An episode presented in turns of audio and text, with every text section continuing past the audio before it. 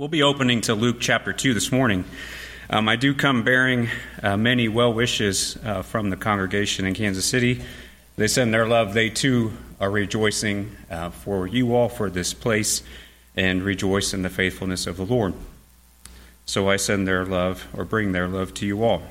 So in Luke chapter 2, I'm sure this is no surprise at all that we have opened to Luke chapter 2 this morning here on a, a Christmas Eve morning. But we'll read verses 4 through 7 here to kick off.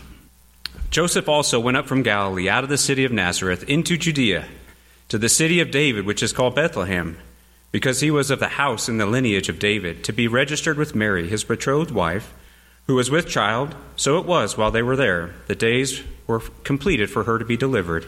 And she brought forth her firstborn son, and wrapped him in swaddling cloths, and laid him in a manger, because there was no room for them in the end in the end. A familiar passage, no doubt, to all of us here, especially this time of year. Um, if I would have come up here without putting the slide up on the screen, I probably could have taken a vote of what passage you might think we were going to open to this morning, and I imagine we would have got some Luke uh, 2 votes out there. It's a, a passage that is being read, I'm sure, all over the world um, today and tomorrow, and rightfully so. It speaks of that moment in time that changed the world forever, changed our lives forever. Where Matthew quoted the prophecy from Isaiah 7, he said, Behold, the virgin shall be with child and bear a son, and they shall call his name Emmanuel, God with us. Sounds familiar. Sounds like we've sung about that this morning. God with us, he left heaven above to dwell on earth below. The moment planned from eternity past that God ordained to redeem mankind, to send his Son to die for you and me. And while we could spend much time, and I think it would be a joyous time to be spent in that study, that's not so much what we're going to focus on, though in totality we are going to look at the birth of Christ. But that last part of verse 7 is what the Lord put on my heart this morning. There was no room for them in the end. In the end. As we just read, the circumstances of his birth were very mean, were very just unfortunate the way that they came to pass, just from a human standpoint, to have a child with no place, a mother in need, no one willing to give. Christ was born in a stable or a barn. I remember as a young person in the winter time, this time of year, snowing outside, I would come in from playing, and of course, my parents would say, Were you born in a barn? Because I would leave the door open. Well, if you were to ask Jesus that, I think he very literally could say, Yeah, as a matter of fact, I was. Um, and so Jesus could leave the door open in the winter all that he wanted. He'd earned it, right? Jesus, the Savior of the world, was literally born in a barn. And again, just in our world, in our time, that's something that's just so foreign to us. Really, here in the States, the majority of our babies are born in a very clean and sterile environment in a hospital. Now, in the line of work that I do, I've seen babies born in some very unique circumstances and, and not very sterile places. But generally speaking, when we think of babies being born, it's a, a very clean hospital type setting. That doesn't really happen um, in too many other places around the world. This was the, the fact that he was born outside of a hospital, because there were no true hospitals in this time, is not what is shocking. It's that there was no room for him anywhere else other than in this barn. We think of this family looking for a place to, to rest after this long journey Obviously, it would have been apparent that Mary was pregnant. Again, you can think that at the innkeeper's door to see a young family, a wife who was with child, to just be turned away. Again, that is very sad, very mean, very unfortunate circumstances. But it was in that that the Lord was teaching us from the very moment of his time to come on this earth. There was no room. People weren't eager to welcome him in, whether just in that natural sense to bring a mother in need into their home. The world wasn't looking for him. And that's why he came to save a world so cold, so hollow, so empty, a world that wouldn't even give him a place to lay his head. How cruel that this world can be. And when we look around, and I won't wax on about current uh, events and circumstances in politics, but the world's not much different today. It's cold, it's hollow, it's empty at times. And this is a time, as Chris prayed, to be reminded of the love, the gift that God has given to this world. Jesus, Christ, born for us, born for humanity. And as we go on today, we'll ask ourselves this question Is there room in our heart for the Lord? Is there room in that figurative manger, if you will, that we could say is our heart? Is there room for the Lord to come in and make himself at home? He stands at the door, knocking, waiting, wanting for us to open up and invite him in and give him free rein to take over every part of our lives. To write his story on our hearts, to be a, a blank notebook that he can write out his plans and purposes on each one of our hearts to carry forth and to do his will. So, as we examine this thought this morning, let's just start here with Mary and Joseph. And we can go to Luke, the first chapter, back one chapter to verse 30. This is before the birth of Jesus. This is the angel coming to speak to Mary, and we're jumping in in the middle of the account here. But the angel said to her in verse 30, Do not be afraid, Mary, for you have found favor with God, and behold, you will conceive in your womb and bring forth a son, and shall call his name Jesus. No doubt this must have been just a striking moment in time. Again, we've, we've talked about these circumstances before the angel speaking to you. The Lord speaks to our heart today and puts things on our heart, and there's times that we don't always welcome that message that comes. Here, Mary is being told, You will be with child. And of course, we know the story, well, I haven't known a man, and, all these other circumstances. I'm sure that there were doubts and fears and I think if Mary really wanted to, to say, time out, no, I don't want any part of this, I think she probably could have done so.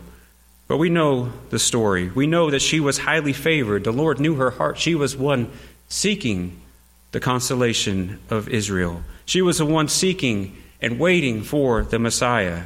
She believed, she accepted, and even more so, she welcomed. You can go on and down to verse 38 there, and it says that Mary said, Behold, the maidservant of the Lord, let it be to me according to your word.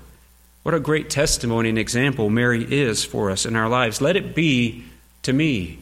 When the Lord calls upon us to do something that isn't exactly what we want to do, to be somewhere that we don't exactly want to be, the Lord can bring peace. He can bring growth. He can bring fruit in those circumstances. And it came to pass just as it was prophesied, like we read in our opening text. First, they had to journey to Bethlehem. It wasn't enough that, that she was going to carry this child, but then she had to take what we would call a road trip, but it was not a road trip in the old family SUV. It was a much less pleasant, arduous journey that she had to take. Again, especially when you're with child. But it was all according to God's plan. Again, a pagan king, a ruler, made this decree, and it brought about God's will perfectly. Again, the Lord rules and overrules. They came to Bethlehem and were turned down. They were turned away and ended up here in that musty old barn. And yet, in it, they made room.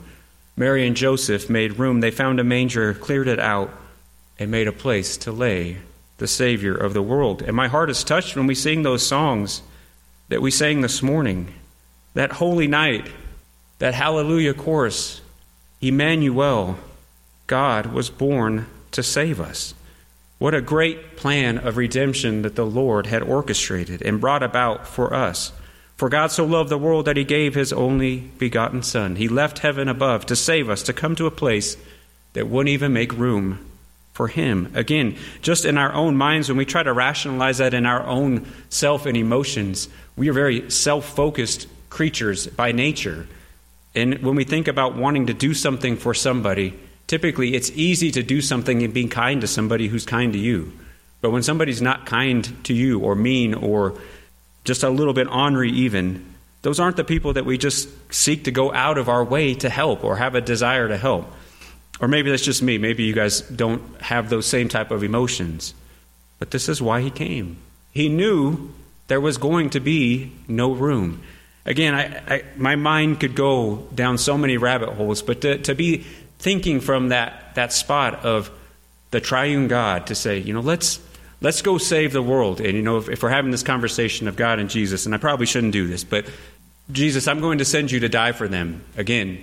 And by the way, you're, you're not going to have any place to really be born. We're going to put you in a, a feeding trough. Again, that doesn't sound very appealing, but it was exactly what the world needed to see, to hear, to experience. That invitation is open to us today. Is there room in our hearts for Him today? So, as we go on this morning, we'll just ask or examine a few questions. What do we make room for in our own lives? What should we make room for in our lives? And how do we make room in our lives? So let's start with that first question. What do we make room for just in the natural in our lives? So we'll go to Luke in 14. And we'll read here an, an example or a parable that, that Jesus is teaching here about a ruler, a master who wants to give give freely of his wealth, freely of his abundance to those around him. so here's the parable beginning in verse 16. Then he said, A certain man gave a great supper and invited many. And he sent his servant at supper time to say to those who were invited, Come, for all things are now ready. But they, with all one accord, began to make excuses. The first said to him, I have bought a piece of ground, and I must go and see it. I asked you to I ask you to have me excused. And another said, I have bought five yoke of oxen, and I am going to test them. I ask you have me excused. Still another said, I have married a wife, and therefore I cannot come. So that servant came and reported these things to his master. Then the master of the house, being angry, said to the servant, Go quickly into the streets, the lanes of the city, and bring in here the poor, the maimed, the lame, and the blind. And the servant said, Master, it is done as you have commanded, and there is still room. Then the master said to the servant, Go out into the highways and hedges and compel them to come in, that my house may be filled. For I say to you that none of those men who were invited shall taste my supper. Again, so many lessons that we could learn from this parable. But we can see this great feast, this great invitation. Again, the correlation to the great invitation that God has made. Whosoever will may come. Whosoever will can come in and dine and feast in this great supper that the Lord has prepared. Again, there were these that were invited, and we think about the the question that's laid before them. Look, the, the time is now. The feast is ready. Come in. And many were full of excuses. In our lives, we make room for a lot of things work, school, friends, family, hobby, recreation, and things of the like. And none of those things are really bad in and of themselves. We see here that one said, I bought a piece of ground. He, he made an investment. That's a good thing. Another said, I bought five yoke of oxen. I have work to do. And then another said, I've married a wife. And I could go a lot of different directions on this one, but it's Christmas Eve, so we're just going to stay the course here and say this was a very good relationship that he entered into. And he wanted to spend every waking moment with the love of his life. So he asked to be excused. And there's nothing wrong with these things, with making investments, with having work, with having relationship. None of those things by themselves are wrong. But it can be easy for us to make room for those things at the cost, at the expense of the Lord, of our time with Him, our opportunity with Him to feast and to dine on His Word, to spend time in prayer. We get busy. It's just a fact of life. We push things aside just to, to get everything done. Again, before we left, I had a list of things that I needed to get done before we left, and I just simply ran out of time because we were too busy. I pushed those aside. I prioritized other things and said that whatever that is that I needed to do is not that important. When it comes to the things of the Lord, we need to understand He must be the priority, He must be our preeminence. He must be on our schedule, in our appointment book, each and every day, if you will. Figuratively, to make room in our hearts and our minds that we may turn our focus upon Him. And again, this isn't some sort of guilt trip of, you know, we can't do other things, we can't experience life, we can't have these things that I just mentioned. But we do have to have a priority in our lives and in investments, work relationships, different things. Just in a natural sense, if I don't pour myself out to the Lord, or, or rather let Him pour Himself into me, I'm really not going to be much good at those things.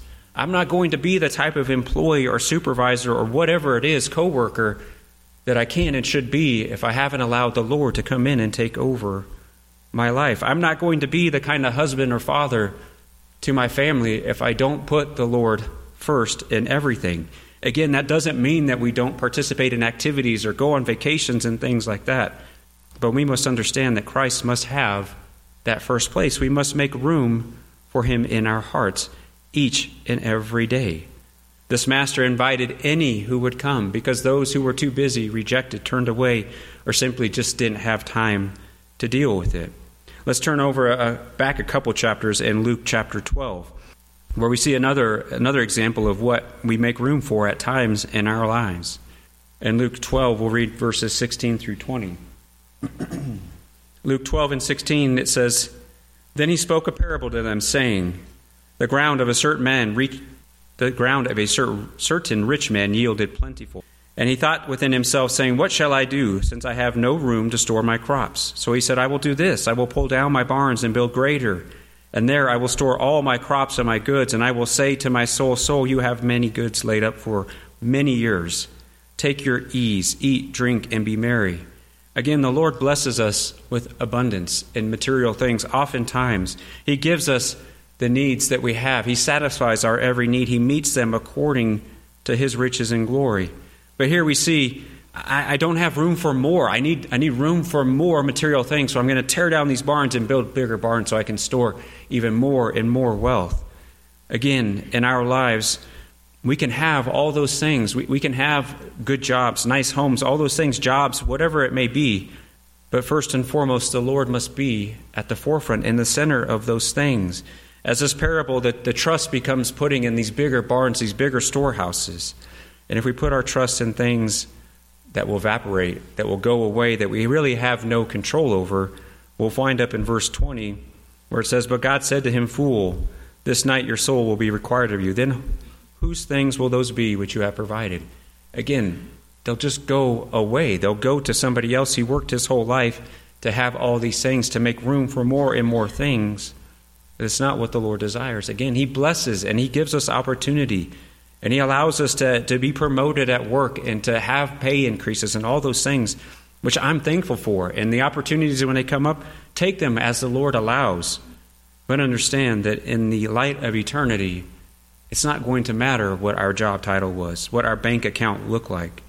It's going to matter the investments we made in the Lord and spending time with Him, not being so packed full of other things that we miss out on the opportunity to know Him more, to experience that hope that Jeremiah speaks of, where he says, I, I know the plans I have for you. And those are plans to give you a future and a hope, to hear the word that goes out to all to not block it out, to not let weeds come in and choke out the Word of God, the cares of life that are often necessary. Again, like we read about in that parable in Luke the land, the oxen, the wife, those things that are our daily responsibilities. I would say at times even our daily need that the Lord gives us because He works in them and through them to teach us, to show us, to grow us. But it's not just to make room for things, it's to make room for Him, to allow Him to come in and sit as ruler on the throne of our heart that figurative manger that we spoke about being our heart, to turn that dirty manger into a throne which he can rule in. So, what should we make room for? Again, moving on to our next question here, it's simply put, it's we need to make room for Jesus, make room for him, for him who brings life and calls things that are not as they are. And we'll look at a couple of examples here, really, of a literal making room for Jesus during his time here on earth, going to Matthew chapter 9. In Matthew chapter 9, we'll read verses 23 through 25.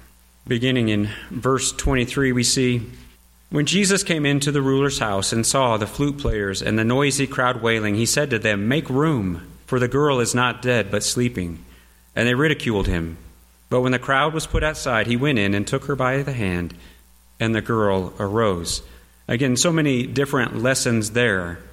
But Jesus comes in and says, Make room. Again, obviously, physically for him to come into the presence of that girl who was asleep, figuratively being dead. And when we look at this, this time and these flute players, and again, there's mourning going on here, some of it really sincere and some maybe not so much. But at the core, we look at this moment for this family, this sorrow and loss that was undoubtedly filling their hearts and their lives and their times. And that's not to belittle that, because sorrow and loss are real. The pain and the hurt are very real. The separation is real and emotional. But even in these times, do we make room for the Lord to come in? In those times of deep distress and great sorrow, literally the Lord was coming in to touch this girl's hand. Again, it's not that the Lord is going to bring back our loved ones every time they perish. In fact, it's going to be quite the opposite. But He's going to come in and take our hands and fill our hearts with peace that passes understanding. Despite the despair and sorrow, He's going to fill our lives with joy as we make room for Him. Again, it doesn't make the pain go away, it doesn't make the difficulties, and this is just an example of the loss of a loved one. But you can think in your lives when we have sorrow, when we have distress, when we have anxiety, what, what is it that is driving that? Typically, it's a looking to ourself, a looking inward for, for hope, for peace, instead of looking upward to the Lord who gives it all. That peace that passes understanding. Again, no doubt that Mary and Joseph found that night in the barn. Again, as you can imagine their lives making this journey and coming to this place and knowing that the, the time for this birth is imminent, there must have been distress with no place to go. Again, I can think of, you know, back when we had our kids, if there were no place to go, I would there would be a certain level of anxiety for me driving around trying to figure out what what are we going to do in this situation. But we see they simply just let the Lord work his perfect work. And there was peace that came over them. There was joy that night as Jesus was born. As Brother Doug mentioned a moment ago, the heavens opened up and the angels proclaimed, rejoiced, and cried out because of this moment that they were looking for, waiting for, anticipating. Many times in our lives, we just need to push out the noise, the distraction in our lives, and be very purposeful in getting in the presence of the Lord. Another parable we won't turn to for time's sake, but that paralytic man that his friends were carrying. They wanted to see Jesus, but there was no room. The door was crowded. They couldn't get past the crowd. So they went to the roof and opened it up, and they made a way.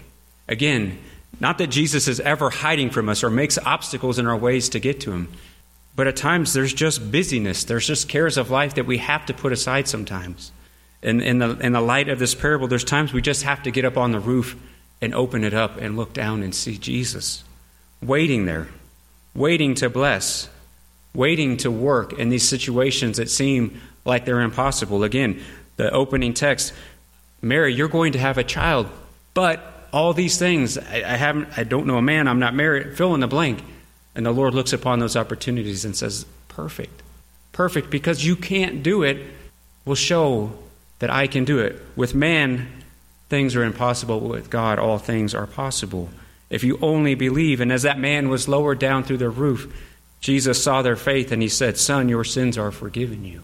When we come into our presence, when we come and find the Lord, when we push other things out of our way and come to his presence, he blesses us. so, how do we do that? How do we make room for the Lord? Let's go to Hebrews chapter 13. In Hebrews 13, we'll read verses 12 down through 16. It says, Therefore, Jesus also that he might sanctify the people with his own blood, suffered outside the gate. Therefore, let us go forth to him outside the camp, bearing his reproach. For we have no continuing city, but we seek one to come. Therefore, by him let us continually offer, offer the sacrifice of praise to our God, that is the fruit of our lips, giving thanks to his name. But do not forget to do good and to share, for with such sacrifices God is well pleased. We go to him. How do we make room? We make room by going to him, whether it's pushing through the, the crowd, making room, getting others out of the room so that Jesus can work, or having to go up to the roof as those with the paralytic man did. Because we understand that we go outside of this world, this system, these comforts of these lives that, that just tell us this is the way it has to be. These are the things that you have to do. We need to leave the camp and go out where Jesus is. Find him in those moments of peace and quiet away from the hustle and bustle of life. There was no room at the inn but there was plenty of room at the stable for people to come and see and worship and bring gifts to the Lord. We find no permanent dwelling here, and we need not put down roots that are so deep we can't pull them up at a moment's notice. Letting the Lord have first place in our lives, every area of our lives, being intentional in our walk, in our choices to Him. Joshua, as he was speaking to the ch- children of Israel, he said, Now therefore, Fear the Lord, serve him in sincerity and truth, and put away the gods which your fathers served on the other side of the river and in Egypt. Serve the Lord. And he goes on to say, Choose for yourselves this day whom you will serve. And he quotes, or he, he says what we quote often, but as for me and my house, we will serve the Lord. Joshua was intentional in his choices, in the way that he was going to lead the people, in the way that he was going to lead his family a choice to put away the distractions. To the children of Israel, put away the gods that were on the other side of the river and focus on the Lord. He emphatically says, Serve the Lord. That was his instruction to the children, despite all the unknowns of what was coming, the journey that lie ahead. not having gone this way before, but knowing that the Lord would go before them, that the Lord would win and fight the battle for them. They simply had to follow. Our desire should be to grow and to follow Him. We are members of His household. As Paul tells the Ephesians, you are no longer strangers and foreigners, but you are members of the household of God. And he goes on to say, on a very individual, personal level, he says, You also are being built together for a dwelling place of God in the Spirit. Make room in our lives. We are no longer strangers, foreigners. We are children of God because Jesus was born, because Jesus lived, because Jesus died, because Jesus was raised again. How blessed we are to have this solid foundation to build upon. How solid we are, or how blessed we are to have this dwelling place to live in, and that solid foundation upon which the Lord desires to build. He who promised is faithful. He will bring it to pass. Kind of circling back to our opening text in our minds of can you imagine when Jesus was born and Mary got to hold him and think, wow, it came to pass just like the Lord said it was going to. Despite those fears, the sacrifices that were made. When we get to see Jesus face to face, I pray and hope and know that we will all say, it was worth it. It was worth the sacrifice. Coming to worship in this place, in this building, was worth the sacrifice. To have a place to worship and praise and exalt the Lord. Our time is now. The day of preparation is now, daily choosing to surrender, knowing that He will be with us through the ups and downs, the joys and pains of life. We can make room for Him in our lives. And when we do, it will change us, it will sanctify us, it will transform us. When we give Him our all, we give Him our dreams, our desires, those things we read about earlier the investment, job, relationship, whatever it is when we give those all to Him, He will turn them to glory because they will be in His will, according to His will, His plans and purposes for us. He will fill our hearts with joy and peace by being in His presence. We'll close this morning in Psalms 37, a passage that talks about the heritage of the righteous and we see the choices of the righteous in this Psalm of David. In verse 1 in Psalm 37, we read, excuse me, verse 1, Psalms 37 says, Do not fret because of evildoers, nor be envious of the workers of iniquity, for they shall soon, soon be cut down like grass and wither like the green herb. Trust in the Lord and do good Dwell in the land and feed on his faithfulness. Delight yourself also in the Lord, and he shall give you the desires of your heart. Commit your way to the Lord, trust also in him, and he shall bring it to pass. He shall bring forth your righteousness as the light, and your justice as the noonday. This passage is a good summary of the result of the one who makes room for the Lord in their lives. Walking with him brings joy, peace, really a depth of peace that this world does not know. When we surrender to Him, when we allow Him to have room, He does an amazing work in us and through us. Making room is what we read here in this passage. If you go through in your, in your Bible, if you're one that highlights or underline, and you look at these words here trust, do good, dwell, feed, delight, commit, trust, all these things are what the child of God should do in making room for the Lord to have His way. And when we do, he shall bring to pass his perfect will. He shall bring forth his righteousness in our lives, and he shall give us the desires of our hearts because we will be desiring all that he has for us. Our opening text read as this And she brought forth her firstborn son, wrapped him in swaddling cloths, and laid him in a manger, because there was no room for him in the inn. They found no place at the keeper's door, and that was exactly what the Lord was trying to show. This world needs to make room to show us our need, for He desires it. He desires to change and grow us. He came that we might learn to give Him our all. And again, just in the natural Christmas morning tomorrow, we exchange gifts, and there's nothing wrong with that. As a child, if my parents were to come to me and say, But wait, Scott, we have more. There's more gifts downstairs. Let's go downstairs and open more gifts. Scott, there's more gifts upstairs. Let's go upstairs and open more gifts. Saints, that's what the Lord does for us each and every day.